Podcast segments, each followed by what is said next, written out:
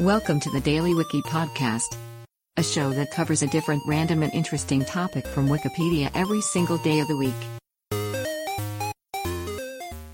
Today is January 10th, and here is today's featured Wikipedia article. Holotype tooth, with a British penny for scale Siamosaurus is a genus of spinosaurid dinosaur from what is now Thailand in the early Cretaceous period. The first reported spinosaurid from Asia, it is confidently known only from tooth fossils. The type species, Siamosaurus suteethorni, was formally described in 1986. In 2009, four teeth from China previously attributed to a plesiosaur were provisionally identified as possibly those of Siamosaurus.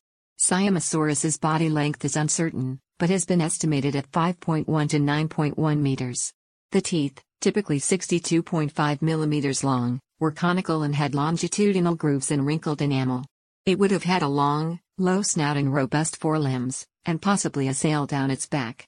Its teeth are similar to those of other spinosaurids, and it may not be a dinosaur at all. Its teeth were suitable for impaling rather than daring, and it may have eaten fish, pterosaurs and small dinosaurs. It lived in a semi-arid habitat of floodplains and rivers. Today's featured article is provided by Wikipedia. You can find a link to the article in the show notes.